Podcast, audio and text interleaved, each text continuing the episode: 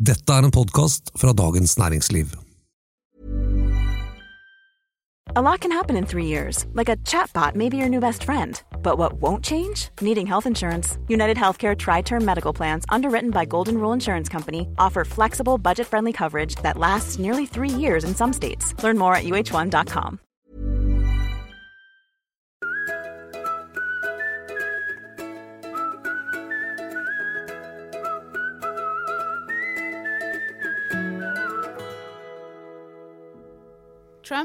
brexit og populisme.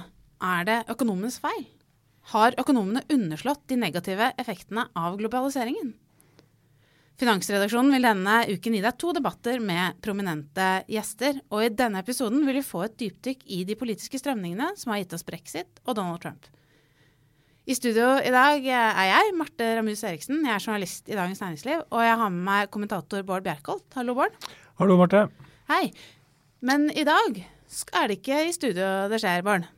Nei, eh, vi skal til eh, NTNU i Trondheim, der, eh, der eh, vår politiske, eller deres politiske redaktør Kjetil eh, B. Alstaheim ledet eh, en debatt om, om dette temaet.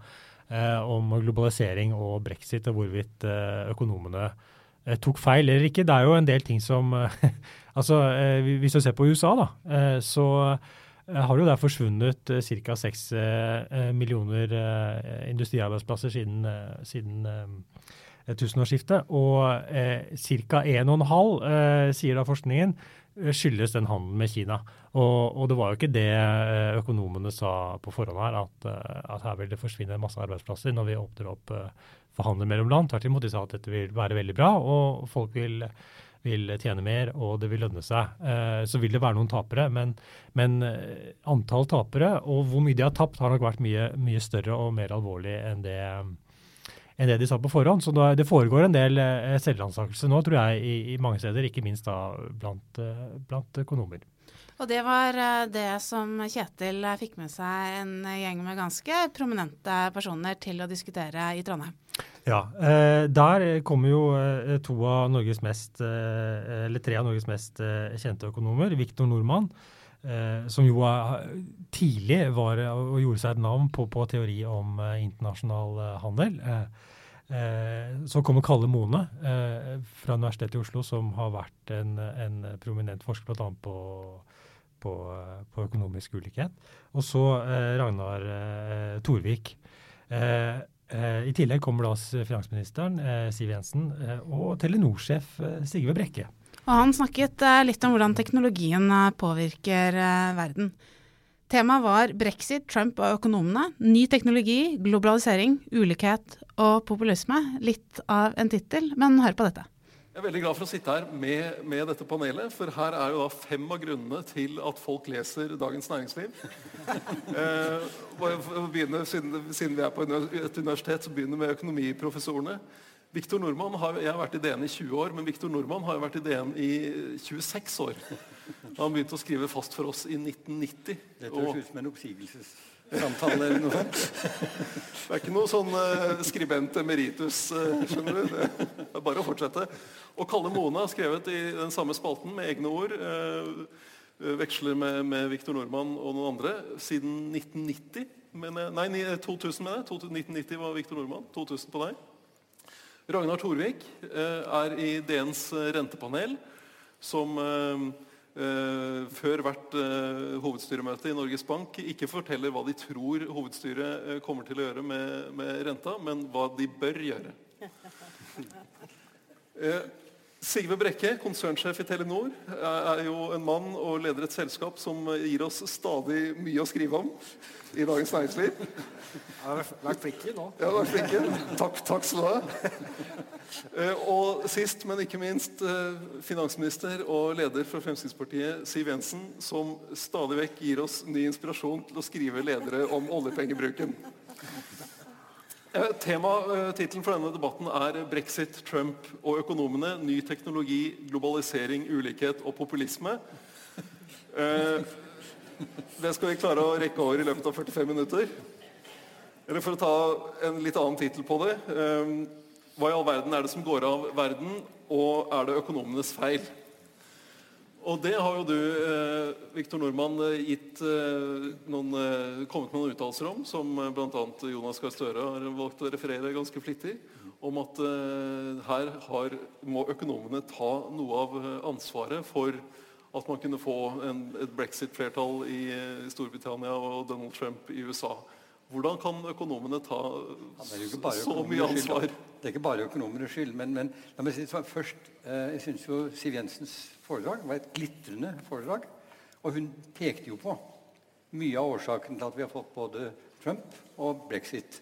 Nemlig at vi ikke har tatt på alvor de som har tapt på globalisering. Og kanskje heller ikke tatt på alvor de som har tapt på finanskrisen, og at den er blitt så langvarig. Eh, Og når man neglisjerer store deler av befolkningen lenge nok, så gjør de noe. Gjør det noe med dem, for å si det sånn. Og da er det ikke noe rart at vi får en revolt. Og så er spørsmålet er det økonomenes skyld. Eh, Det er galt å si at det bare er økonomenes skyld, men vi har ikke vært tydelige nok, tror jeg, i å si at skal vi høste gevinstene ved globalisering og ved ny teknologi, så må vi samtidig sørge for at de som taper, både slipper til, og at de får beholde en levestandard som gjør at de også får del i, globaliseringen, i gevinstene. Eh, og Der syns jeg ikke vi har vært tydelige nok. Vi har vært flinke til å si at det har vært behov for skattereform og, og, og sånne ting. Eh, men vi har ikke sagt tydelig nok at en del av skattereformen må komme vanlige, ikke høyt utdannede folk til gode.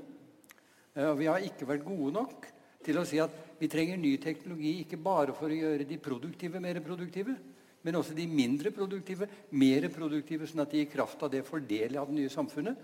Men La meg si det bare for å ha sagt det før noen andre tar ordet fra meg.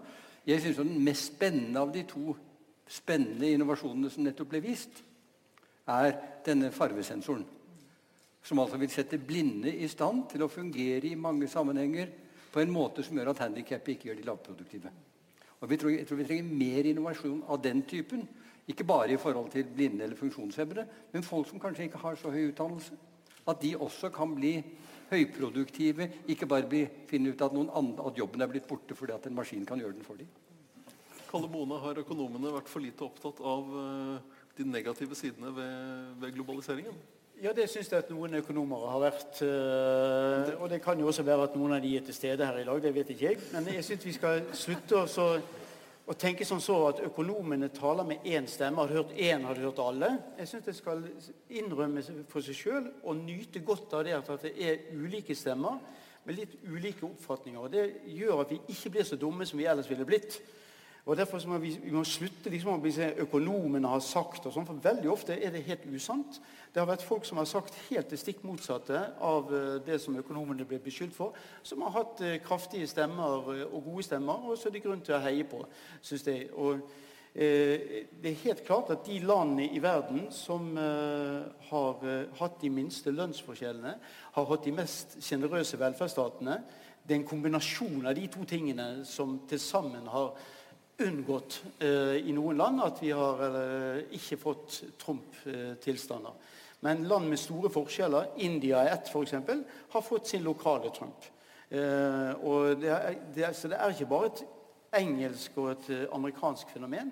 Det er også et utviklingsfenomen. Det er mange Trump i Afrika. Mugabe er en av dem. Dette er folk som spiller på noe av de samme motsetningene i samfunnet, som forsøker å mobilisere på basis av at ofte fattige folk ikke identifiserer seg med sin egen gruppe, men identifiserer seg med nasjonen, med fotballaget, med religion. Og det er veldig lett å utnytte det for egne opportunistiske formål. Og det har Mugabe gjort like godt som Trump er redd kommer til å gjøre det. Og noe av det som har skjedd i England. De har den fellesnevneren at, at grupper ikke mobiliseres på basis av egne klare interesser. De landene som ikke har hatt dette, de har hatt en sterk sosial organisering. Eh, gjerne gjennom fagforeninger og arbeidsgiverforeninger og sånt, som gjør at de kollektive interessene kommer mye klarere fram. Det har det vært mange økonomer som har framhevet i lang tid, og de må vi også høre på. Og så må vi, vi må nyte mer den eh, inspirasjonen det er å høre ulike stemmer med ulike perspektiver. Det er sånn vi kan lære av hverandre. Ragnar Torvik, betyr det Kalle Mone sier at man har lyttet til feil økonomer? Jeg tror, man at, jeg tror nok at det har vært for lite debatt innad i økonomifaget. Økonomene har vært veldig gode vil jeg si, på et område og veldig dårlige på et annet område. De har vært veldig gode når det gjelder å finne ut hva er eh, konsekvensene for inntektsfordeling hva, eh, av globalisering, og hva er konsekvensene for inntektsfordeling av teknologisk fremgang. Eh, det vi ser nå, det er litt det motsatte, nemlig hvordan er det inntektsfordeling påvirker politikk? Og Det området har vi vært dårlige på. Og jeg tror det er det Vi ser nå. Vi har hele tida vært opptatt av inntektsfordeling som et resultat av globalisering, som et resultat av teknologi. Det vi ser nå, det har, tror jeg har en fellesnevner. Det er nettopp eh, kausaliteten fra inntektsfordeling til politikk som veldig mange økonomer har vært for dårlige til å skjønne. Og Det er klart det er ikke vanskelig i ettertid å, forstå, sånn som både Victor og Kalle peker på, at det skjer noe. Ser vi på USA, så var det jo sånn at det er ikke bare de fattige som har gjort det dårlig i USA. Medianinntekta i USA den nådde toppen i 1999. Og deretter har det gått nedover. Det forklarer noe om at i et demokrati, når selv dem på midten føler at teknologien og at globaliseringa ikke spiller på lag med dem, da gir det noen politiske implikasjoner som jeg tror brede lag av økonomene har vært for dårlige til å analysere. Men det er veldig viktig å være klar over det Kalle sier, at det har hele tida vært økonomer som har sett på den linken. Men jeg tror nok at innad i vårt fag, og også ellers i samfunnet, så har de blitt lytta for lite til politikerne lyttet til feil økonomer? Siv Jensen?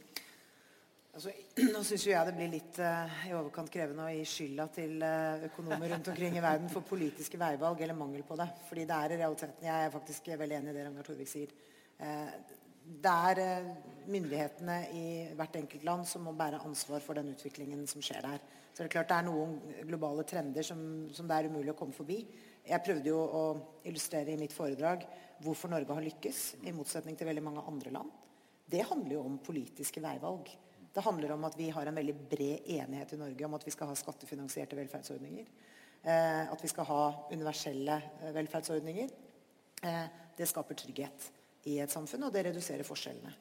Men samtidig så har jo Norge vært ekstremt avhengig av å være en åpen, altså åpen i handel. Hvis vi ikke hadde hatt gode handelsavtaler med landene rundt oss, ikke minst det europeiske markedet, som er det altså, suverent viktigste for Norge, så hadde vi hatt trøbbel. Eh, sånn at eh, vi må på en måte både klare å sørge for markedet hvor vi får avsatt de tingene vi er gode på å produsere, og samtidig må vi sørge for å ta vare på innbyggerne våre, lytte til dem. Og det har vi vært gode til i Norge, for det er kort vei. Det er kort vei mellom innbyggere og politikere. Du kan møte statsministeren på gaten og snakke med henne. Um, og Det skjer ikke i så veldig mange andre land i verden, og vi skal være, ta vare på det. Jeg tror det bidrar til å redusere forskjeller og til å eh, opprettholde tillit i et samfunn, og det er ganske viktig. Du har jo hatt mange år i Asia, Sigve Brekke. Hvordan den, den globaliseringsdebatten som vi har fått nå rundt brexit brexit og, i, i, Storbritannia og valget av Donald Trump i USA, hvordan ser det ut fra et sånt perspektiv fra noen som har drevet da å bygge opp uh, næringsvirksomhet i, uh, i en, den delen av verden når man snakker om de fremvoksende økonomier? Ja, jeg skal prøve å styre unna den politiske delen av denne diskusjonen her, og kanskje ta en litt mer optimistisk uh, innfallsvinkel. og det jeg kunne ønske at økonomer og ikke minst miljøer på NTNU hadde sett noe mer på, er hvilket kjempe kjempeutfordring, men også hvilken kjempemulighet verden står overfor nå i den digitale revolusjonen.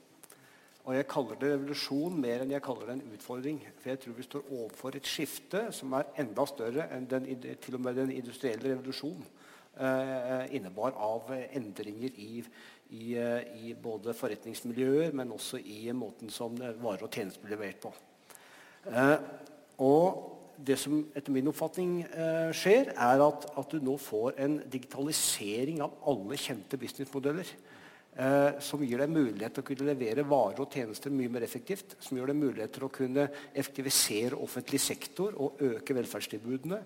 Eh, som gir deg muligheter til å kunne ta ut skalaer på tvers, altså globaliserte skalaer, eh, på en helt annen måte enn det vi har sett så langt. Og den digitale utviklingen den er global. Den kjenner ingen landegrenser.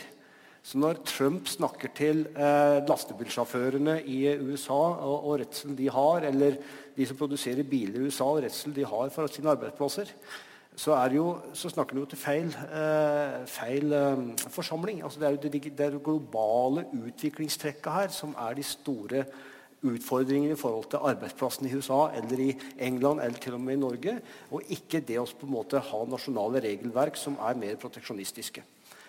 Det jeg derfor eh, ser, er jo at verden beveger seg inn i en retning hvor det faktisk er flere som kommer ut av fattigdom. Det er flere som kommer inn i, middel, eh, inn i, i eh, middelklassen.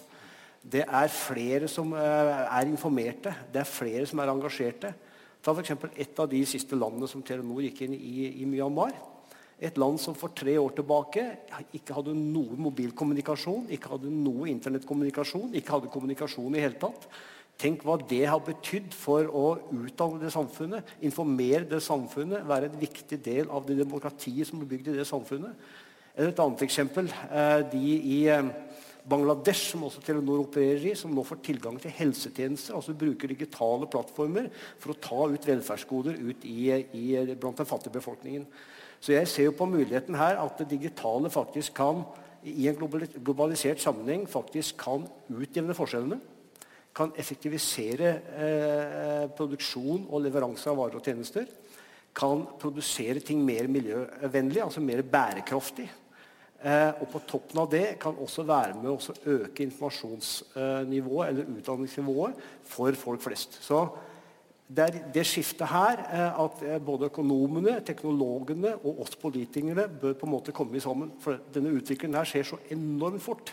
Og Hvis ikke vi skal overlate alt det her til store globale selskaper, men ha noe styring på det, så er det er det, det, grensesnittet mellom de aktørene jeg nevnte, som, som trenger å diskutere det. Siv Jensen. Jeg er veldig enig i mye av det, men, men det er veldig lett å si akkurat det. fordi det er på en måte å se inn i det, det, liksom det lange bildet, den store liksom, krystallkulen om hvor vi skal. Men så skal det gjennomføres. Og det skjer i hverdagen. Jeg mener at politikere, enten de er i USA eller i Storbritannia eller i, i andre deler av verden, er nødt til å ta innbyggerne sine på alvor. For man føler en berettiget frykt. Eh, men dette er ikke noe nytt. Altså, Hele verdenshistorien har vist oss at store revolusjoner skaper utfordringer der og da. Den industrielle revolusjonen skapte masse opprør fordi maskinenes inntog i, i, eh, i, industrien gjorde at folk hadde en berettiget frykt, for arbeidsplassene deres ble borte. Men ettertiden har jo vist oss at det kom flere arbeidsplasser, og velstanden økte. Sånn at det ble bedre, men der og da så var det krevende, fordi jobben ble borte. Og nå står vi kanskje overfor noe tilsvarende. Mange arbeidsplasser kommer til å bli borte som følge av den teknologiske utviklingen.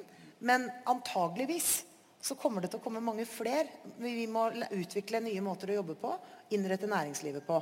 Og så har man jo en i kjøle, eller Den samtidsdebatten vi har rundt dette nå, ligger f.eks. i delingsøkonomien. Veldig mange nye selskaper som eh, utvikles basert på nye teknologiske plattformer. Det er en trussel for noen fordi det utfordrer etablerte næringsstrukturer.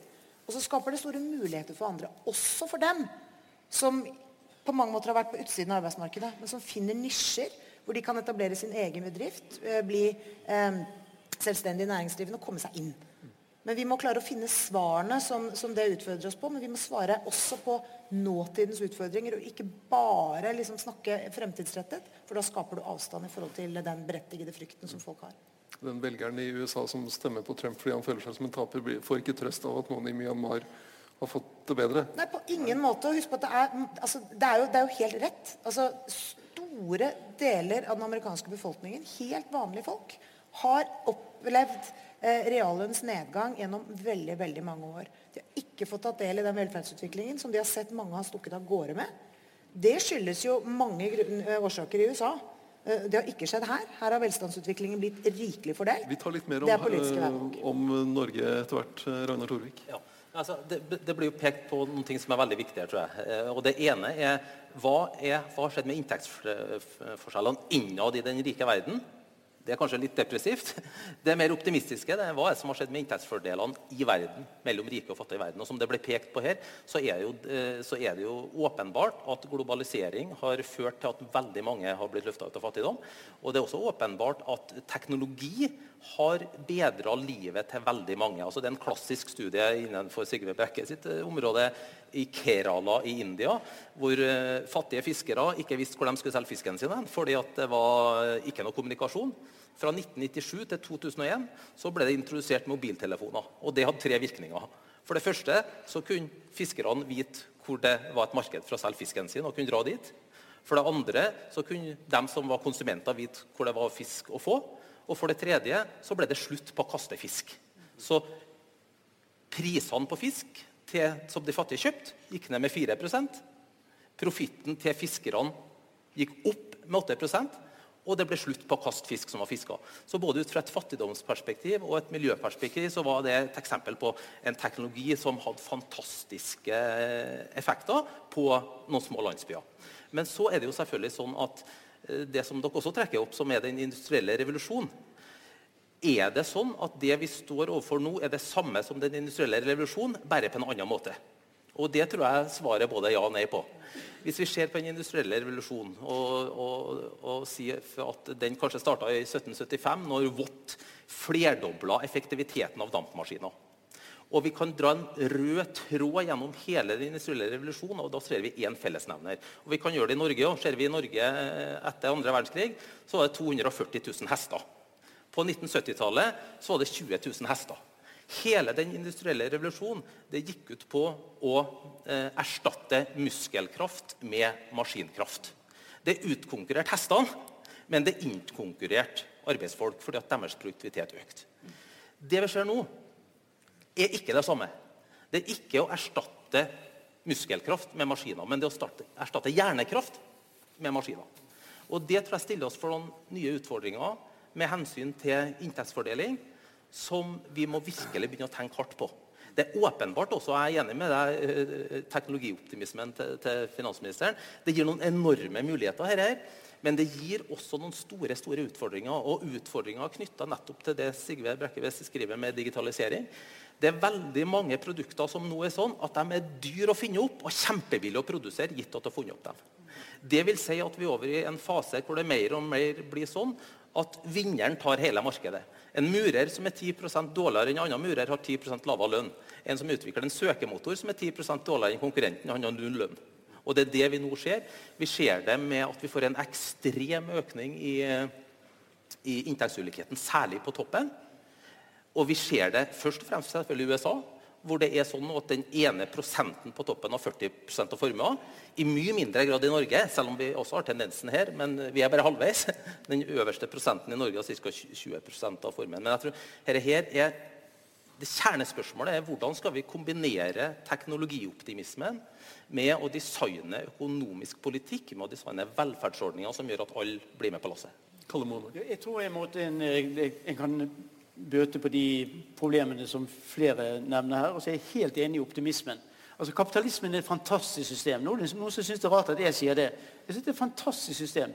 Det er veldig fleksibelt. Det rommer Sverige og USA innenfor samme system. De konkurrerer med hverandre på verdensmarkedet, og de klarer seg godt, særlig Sverige. Eh, men, så det er, Dette er mulighetenes system, men det betyr også en store muligheter til omfordeling. Så jeg vil si at Det som Ragnar Torvik påpekte, det, et botemiddel mot det det vil være andre delingsordninger. Og Det bra Blei og meg selv, vi har foreslått eh, en, en, ordning som vi kaller for en utviklingsbonus. Det kalles for UBS på, på nynorsk. Eh, eh, som står for Universal Basic Share eller Universal Basic Services. Eller utviklingsbonus, som er et bedre norsk navn. Og Det betyr at hvert land forplikter seg til f.eks. at 10% av nasjonalinntekten skal gå til alle. Det betyr at alle får en slags eierskap i teknologiutviklingen. I teknologiske forbedringer og sånt, Det går i en viss grad til alle. Folk får en litt entusiasme for det. Ikke slik at de skal begynne å lage proteksjonistiske ordninger. Tvert om. De skal åpne opp økonomiene, for de får gevinstene av noen av de ordningene som, eh, som eh, dermed kommer i stand gjennom globalis mer globaliserte markeder.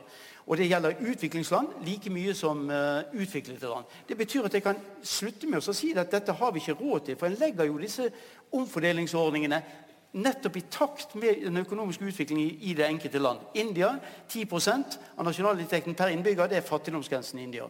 Alle får fattigdomsgrensen i utgangspunktet. Det regnes ut på, på denne måten. It's that time of the year. Your vacation is coming up. You can already hear the beach waves, feel the warm breeze, relax, and think about work. You really, really want it all to work out while you're away. Monday.com gives you and the team that peace of mind. When all work is on one platform and everyone's in sync, things just flow wherever you are. Tap the banner to go to Monday.com. I'm Sandra, and I'm just the professional your small business was looking for. But you didn't hire me because you didn't use LinkedIn jobs. LinkedIn has professionals you can't find anywhere else, including those who aren't actively looking for a new job but might be open to the perfect role, like me. In a given month, over 70% of LinkedIn users don't visit other leading job sites. So if you're not looking on LinkedIn, you'll miss out on great candidates like Sandra. Start hiring professionals like a professional. Post your free job on linkedin.com/achieve today. Many of us have those stubborn pounds that seem impossible to lose, no matter how good we eat or how hard we work out. My solution is PlushCare. PlushCare is a leading telehealth provider with doctors who are there for you day and night to partner with you in your weight loss journey. They can prescribe FDA-approved weight loss medications like Wagovi and Zepbound for those who qualify. Plus, they accept most insurance plans. To get started, visit plushcare.com slash weight loss. That's plushcare.com slash weight loss. Det skaper sterke insentiv til kollektiv handling. Organisasjoner vil helt sikkert eh, lede til mer politisk press mot en dårlig regjering i India for tiden, etter mitt eh, beste skjønn. eh, til å innføre mer fornuftige ordninger som folk vil tjene på, for de vil nettopp få en gevinst av samarbeidet. Det vil være sterkere incitamenter til å organisere seg, til å få kollektive goder. Vi skal huske på at de som, de som får eierskap til robotene, de kommer til å beherske verden.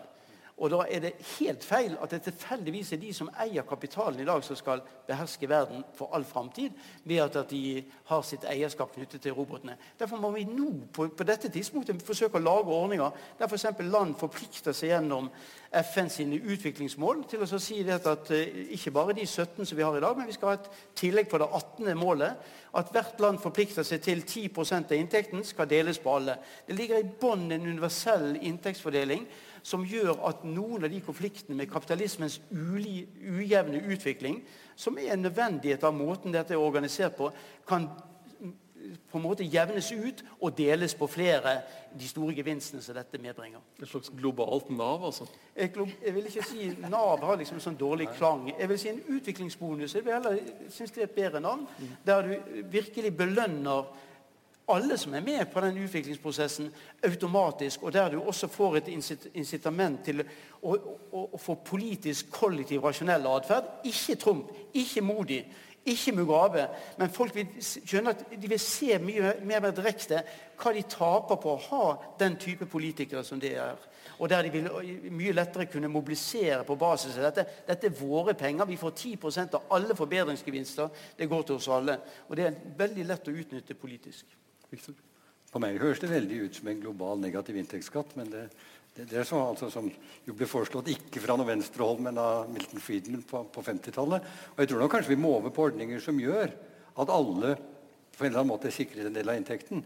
Og da må vi snakke om skattesystem. Og det er det du egentlig snakker om. Men, men, men, men om det var negativt eller positivt? at det hørtes ut som negativt. Nei, nei, nei, negativ inntektsskatt er jo at alle får en minsteinntekt, og så betaler de 40 av det de tjener i skatt. eller noe sånt. Noe, vi må sikkert over på det. Men for det første, det forutsetter jo at myndighetene får kontroll på den 1% på toppen.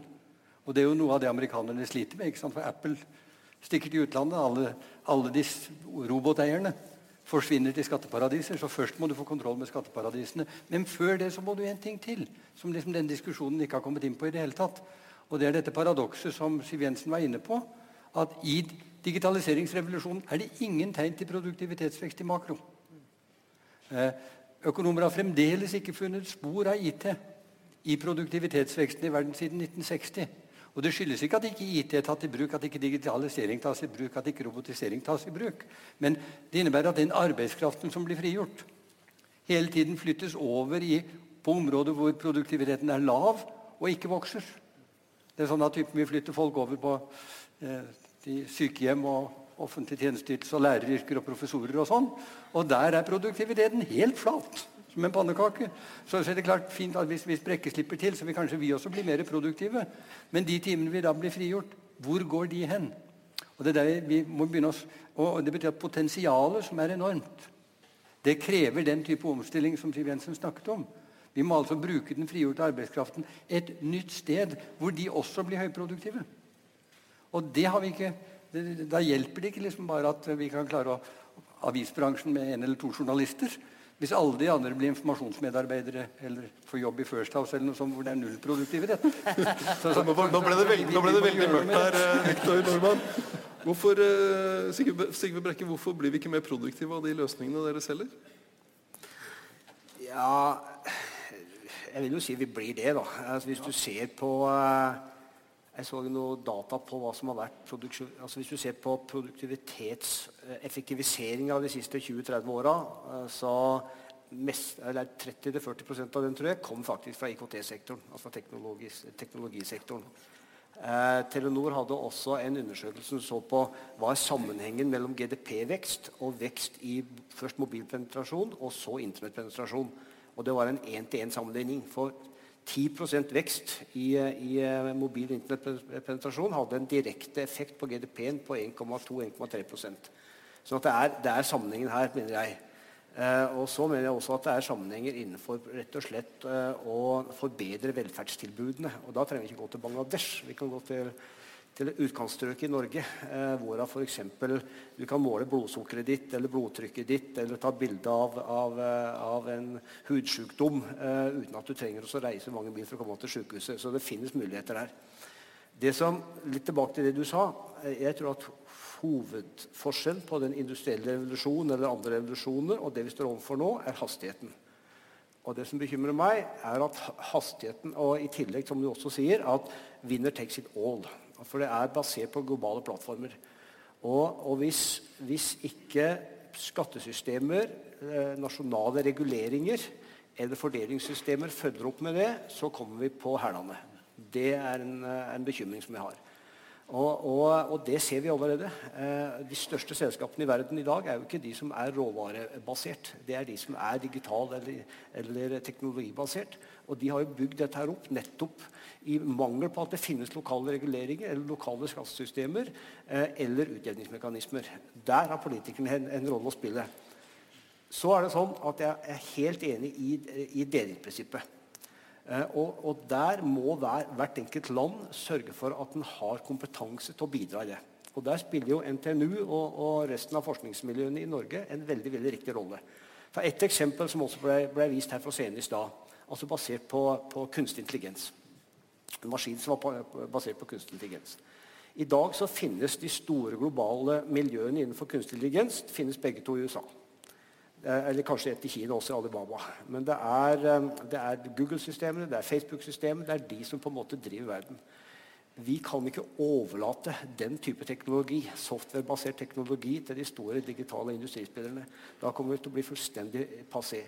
Jeg er veldig glad for at NTNU for eksempel, da, nå tar et initiativ, som med Telenor riktignok, å bygge opp et kunstig intelligenssenter eh, i, på, på, i NTNU.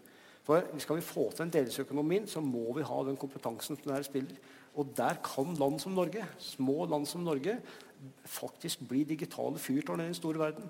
For i disse globale utviklingstrekka så, så, så, så, er ikke størrelse så avhengig lenger. Det er mer at du gjør de riktige grepa og tar de riktige posisjonene. Og Derfor er jeg ganske optimistisk i forhold til Norges framtid. Norge er et teknolo høyt teknologi standard allerede, har et høyt utdanningsnivå, har et, eh, et relativt like, eh, likestilt samfunn. Og alle de tingene som Norge har, er de komponentene som trengs for å lykkes i denne satsingen. Siv Jensen, Kalle Måne snakket om utviklingsbonus, og Viktor Nordmann kalte det negativ skatt. Hva tror du om det?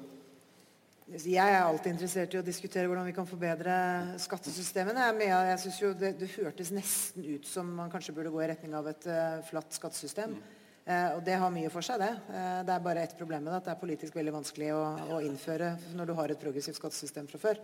Eh, men det kan vi ta en større diskusjon om. Men jeg har bare lyst til å si at, at te, den teknologiutviklingen som vi har sett, er jo i seg selv produktivitetsforbedrende på individnivå. fordi at du plutselig sitter med masse ledig tid, og så er spørsmålet hvordan bruker du den ledige tiden din. Bruker du den til fritid? Bruker du den til å jobbe mer?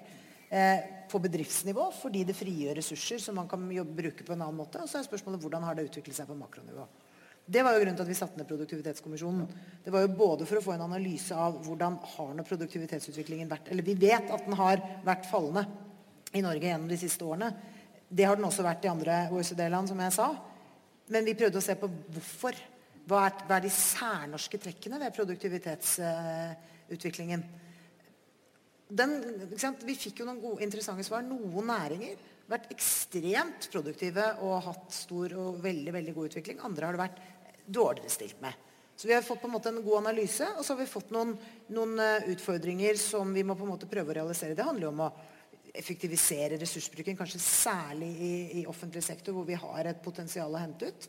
Men det er lettere sagt enn gjort. Uh, jeg har selv uh, vært i førersetet for å realisere viktige reformer i offentlig sektor og møter enorm motstand. Fordi man er generelt liksom, motstander av endring. Bare det å legge ned kemneren, eh, som jeg ikke fikk til for øvrig, var, eh, det var ekstremt mye motstand, selv om samfunnet har utviklet seg i en retning hvor vi ikke trenger de lenger. Det var bare et, et eksempel. Men ta samferdselssektoren, da. Altså, hvorfor er det sånn at vi i Norge, hvis du korrigerer for eh, topografiske utfordringer og kostnadsnivå osv., likevel eh, bygger en kilometer vei mye dyrere enn land det er naturlig å sammenligne oss med. Da har vi noen utfordringer som vi kan eh, gjøre bedre jobb på. Og Det å gå systematisk gjennom disse tingene, hente ut eh, gevinstene gjennom reformer, mener jeg er viktig. Men det er ikke lett, eh, rett og slett fordi alle reformer møter motstand. Da vil jo komme sånne påstander som f.eks. Vedum har gjort seg til liksom, eh, hovedtalsmann for for tiden, nemlig at alt vi gjør av reformer, det er sentraliserende. Det er jo ikke riktig. Sikkert kaffe latte også. Ja, men De reformene vi gjennomfører, er jo effektiviserende i seg selv. Det handler jo om å hente ut eh, de ressursene vi ikke trenger å bruke der lenger. Frigjøre det, sånn at vi kan investere det i andre deler av samfunnet hvor vi har mangler.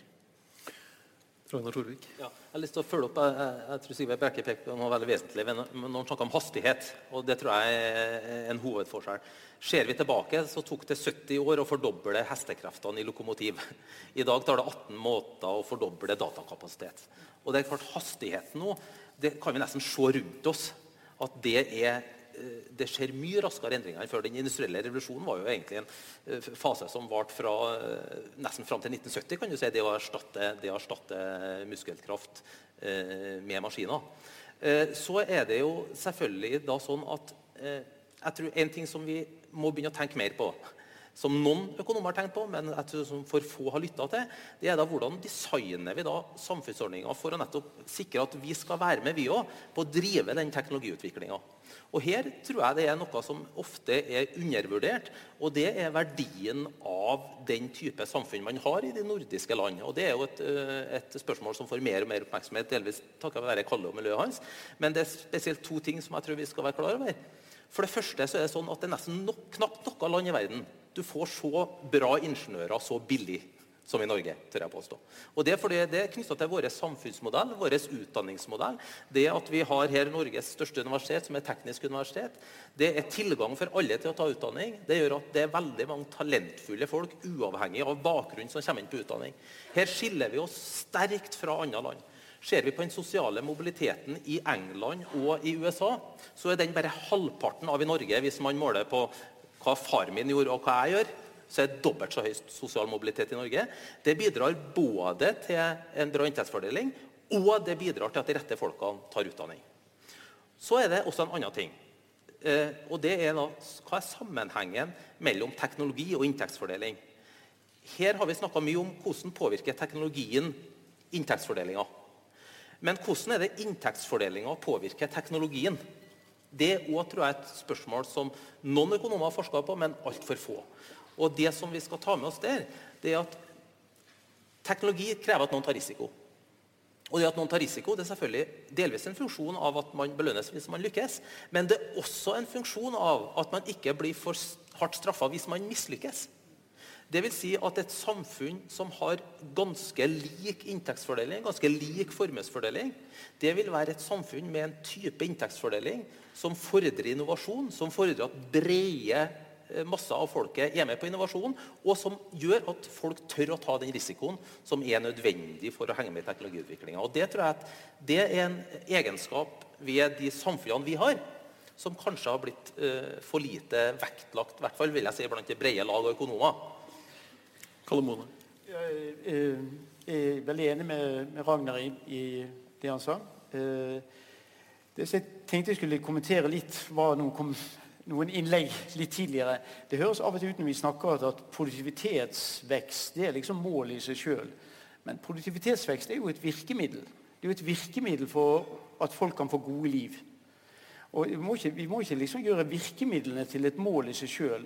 På sikt er det åpenbart at vi skal bruke den produktivitetsveksten i de fleste velutviklede samfunn skal vi bruke den produktivitetsveksten som er i vareproduksjon, til å få mer ressurser over i omsorgsyrker, i tjenesteproduksjon, der vi ikke kan forvente at den produktivitetsveksten blir av samme størrelsesorden som i vareproduksjon. Det er mye lettere å mekanisere vareproduksjon enn tjenesteproduksjon. I hvert fall sånn som vi kjenner det til nå. Selv med, Vi kan være optimistiske med digitalisering også der, så, så er det mer begrenset. Men det betyr at det er en stor politisk utfordring i alle samfunn for det, at det som er fristelsesgodene, det produseres i sektorer med veldig høy produktivitetsvekst. F.eks. biler, flotte biler. Men vi må oppgi flere og flere biler for å få tjenesteproduksjon i offentlig sektor. Så Det betyr at det ser ut som offentlig sektor blir dyrere og dyrere av den produktivitetsveksten som gjør det mulig å ha en sånn stor offentlig sektor fordi at de fristelsesgodene som vareproduserende sektorer produserer, de blir billigere og billigere pga. teknologisk framgang og produktivitetsvekst. Og da må vi ikke, Det som vi ønsker oss mer av, det ser ut til å bli dyrere og dyrere fordi at vi blir bedre og bedre til å produsere det vi det som finansierer hele utviklingen så å si med vareproduserende eh, goder. Iallfall de som er avhengig av eksport på verdensmarkedet for å skaffe seg nødvendig import. Og det, dette, er, dette tror jeg er en veldig stor politisk utfordring til å få til den å få til, flytte ressurser over til uh, tjenesteproduksjon ikke, der vi ikke kan forvente samme produktivitetsvekst, når det ser ut til at hver velferdsstatsgode så å si blir dyrere og dyrere. Men ikke fordi det er mer ineffektivt, men fordi at, at den andre delen av økonomien blitt mer og mer effektiv. Og Normalt så kalles dette for bomål disease, men det er ikke noe disease. Det er muligheter for å få en god utvikling for de mange. Og vi må ikke liksom framstille mangel på produktivitetsvekst som det store problemet. Vi kan ønske oss høyere produktivitetsvekst overalt, men tjenesteproduksjon ligger ikke an, eller omsorgstjenester ligger ikke an i samme grad til å få produktivitetsvekst. Sigve Brekke først, og så Victor Nordmann. Det er jeg veldig enig i. Uh, og, og, jeg tror at, uh, at igjen, digitaliseringen gir muligheten til å kunne i vesentlig grad både effektivisere tjenesteproduksjon, men også gjøre den faktisk bedre. og jeg tror vi er bare begynnelsen på det. Hele offentlig sektor. Ta noen eksempler. helsesystemet, sykehusene, er i dag ikke satt opp eh, basert på verken digitale løsninger, plattformer eller sensorteknologi. Et sykehus burde jo kommunisert eh, på en helt annen måte for å bedre pasientopplevelsen. En, en, innbygger i Norge i dag burde hatt en digital ID som fulgte deg fra vogge til grav. Og som på en måte ga deg informasjon om hvor barnehagene var, hvor de beste skolene var, hvor offentlige tjenestesbud var osv. Eh, kombinasjon av data for å effektivisere kollektivsektoren, eh, som bedre da optimaliserer forflytningsmønstre som folk har. Et annet eksempel på det. For ikke tenke på å gå inn i altså energieffektiviseringsprosjekter. En oljeplattform burde vært styrt av sensorteknologi, ikke av fysiske systemer.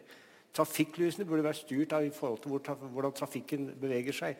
Eh, hver søppelbøtte bør jo ha en, en sensor som blir, sånn at den blir tømt når den er full, ikke på en ukentlig eh, eh, rute. Altså, de, kan det i Oslo, tror. De kan begynne med det i Oslo. Jo, jo men det, det, finnes enorme muligheter eh, som nettopp eh, gjør det du sier. Eh, og der igjen, her må vi pare beina.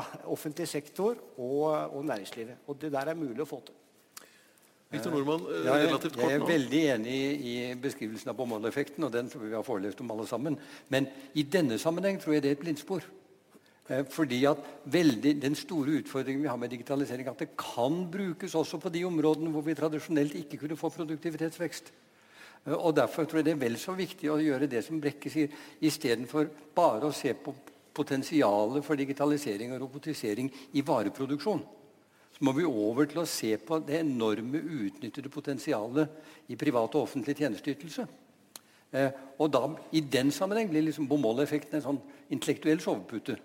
Og, og, det er nesten like farlig som andre soveputer. For å si det sånn. Behov for å svare på det, Kalle? Ja, jeg, jeg synes det liksom er eh, kanskje litt eh, rar måte å diskutere på. Men eh, altså, hele poenget tror jeg er at vi må ikke legge den store vekten på at, at det eneste kriteriet på, på, på forbedringer, det er, eh, det er eh, produktivitetsvekst. Og, og jeg, jeg, tror det er eh, det er ikke noe sovepute. Det er tvert om en kjempestor politisk utfordring. At, at, det er veldig lett å appellere til å si til folk ja, men du ser jo dette, at disse velferdsordningene blir dyrere og dyrere. Men, men, de blir dyrere fordi de blir rikere og rikere. Og det er det veldig viktig å få fram. Det er det er grunnen til at de blir, det er fordi vi er vellykket at, vi, at, at dette fortoner seg som, uh, til å bli dyrere og dyrere. Og vi skal flytte ressurser over der, og da må vi få eh, det fram. Men jeg tror den politiske utfordringen i disse tingene er litt undervurdert. Det er ikke det er ikke bare eh, riktig. fordi eh, Det er jo ikke det at vi blir rikere som gjør at eh, velferdsordningene våre blir dyrere. Det er i så fall at vi stiller krav til at de skal bli enda bedre. Eh, jo, nei, altså I utgangspunktet så er det Vi må jo ha samme lønnsøkning der som i andre steder. Jo, men, men vi har ikke tatt ut eh, digitaliseringsgevinstene for eksempel, eller effektiviseringsgevinstene av offentlig sektor i det hele tatt.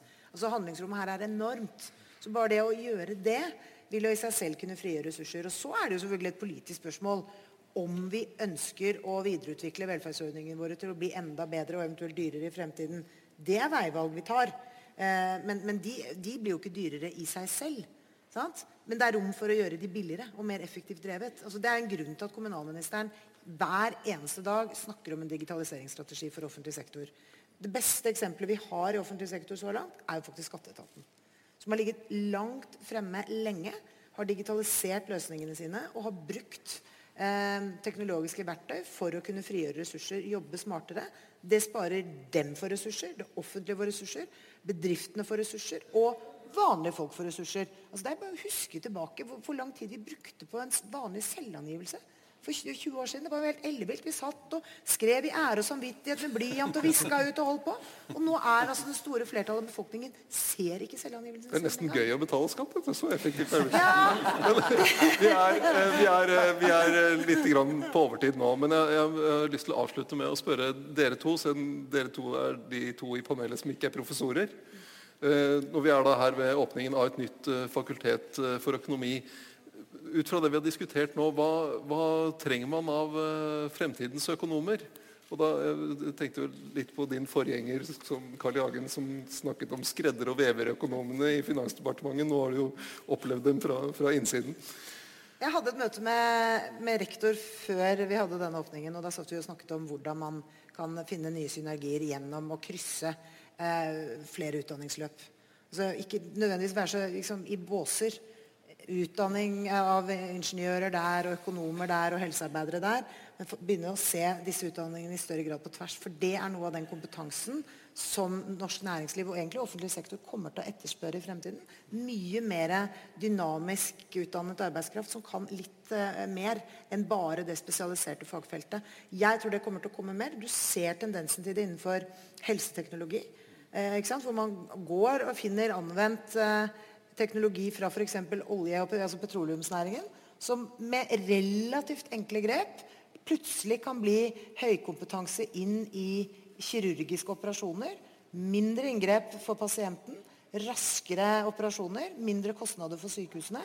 Så det er mange gevinster å hente ut av dette. Men da må, mener jeg utdanningsinstitusjonene må utfordre seg selv til å jobbe smartere og skape en helt annen type eh, fremtidig arbeidskraft. Hva slags økonomer vil du ha, Sigve Brekke? Nei, I tillegg til det finansministeren sier, som er helt enig, så vil jeg kanskje peke på to områder til. Det ene er eh, bærekraftig utvikling. Eh, nå brukte NHO en hel dag i forrige uke til å snakke om det. Eh, og her ligger det store hva skal jeg si, eh, store muligheter som i dag vi bare har så vidt begynt å tappe inn i. Eh, og vi trenger økonomer som skjønner verdien av eh, bærekraftig utvikling, ikke bare ut fra et rent miljøvernperspektiv, men også ut fra et økonomisk effektiviseringsperspektiv. Og det andre er økonomer som kan digital eh, altså Digitaløkonomien den er annerledes. Digitale forretningsmodeller er annerledes enn en de forretningsmodellene og måte å tenke på som vi kjenner i dag. Og For egen del vil jeg da bare legge til at vi trenger økonomer som er eh, godt informert og godt oppdatert om samfunnet rundt seg. Så heldigvis har en, eh, et gunstig studenttilbud uh, for de som trenger abonnement. Tusen takk skal dere ha. Takk til panelet. Ja, og da er vi tilbake i studio igjen.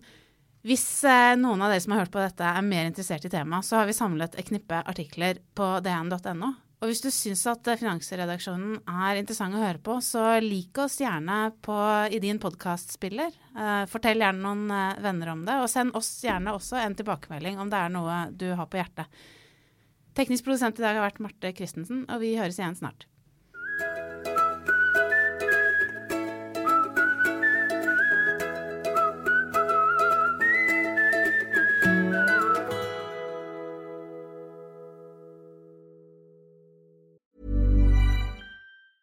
Planning for your next trip? Elevate your travel style with Quince. Quince has all the jet setting essentials you'll want for your next getaway, like European linen, premium luggage options, buttery soft Italian leather bags, and so much more. And is all priced at 50 to 80% less than similar brands. Plus, Quince only works with factories that use safe and ethical manufacturing practices. Pack your bags with high-quality essentials you'll be wearing for vacations to come with Quince. Go to quince.com slash pack for free shipping and 365-day returns.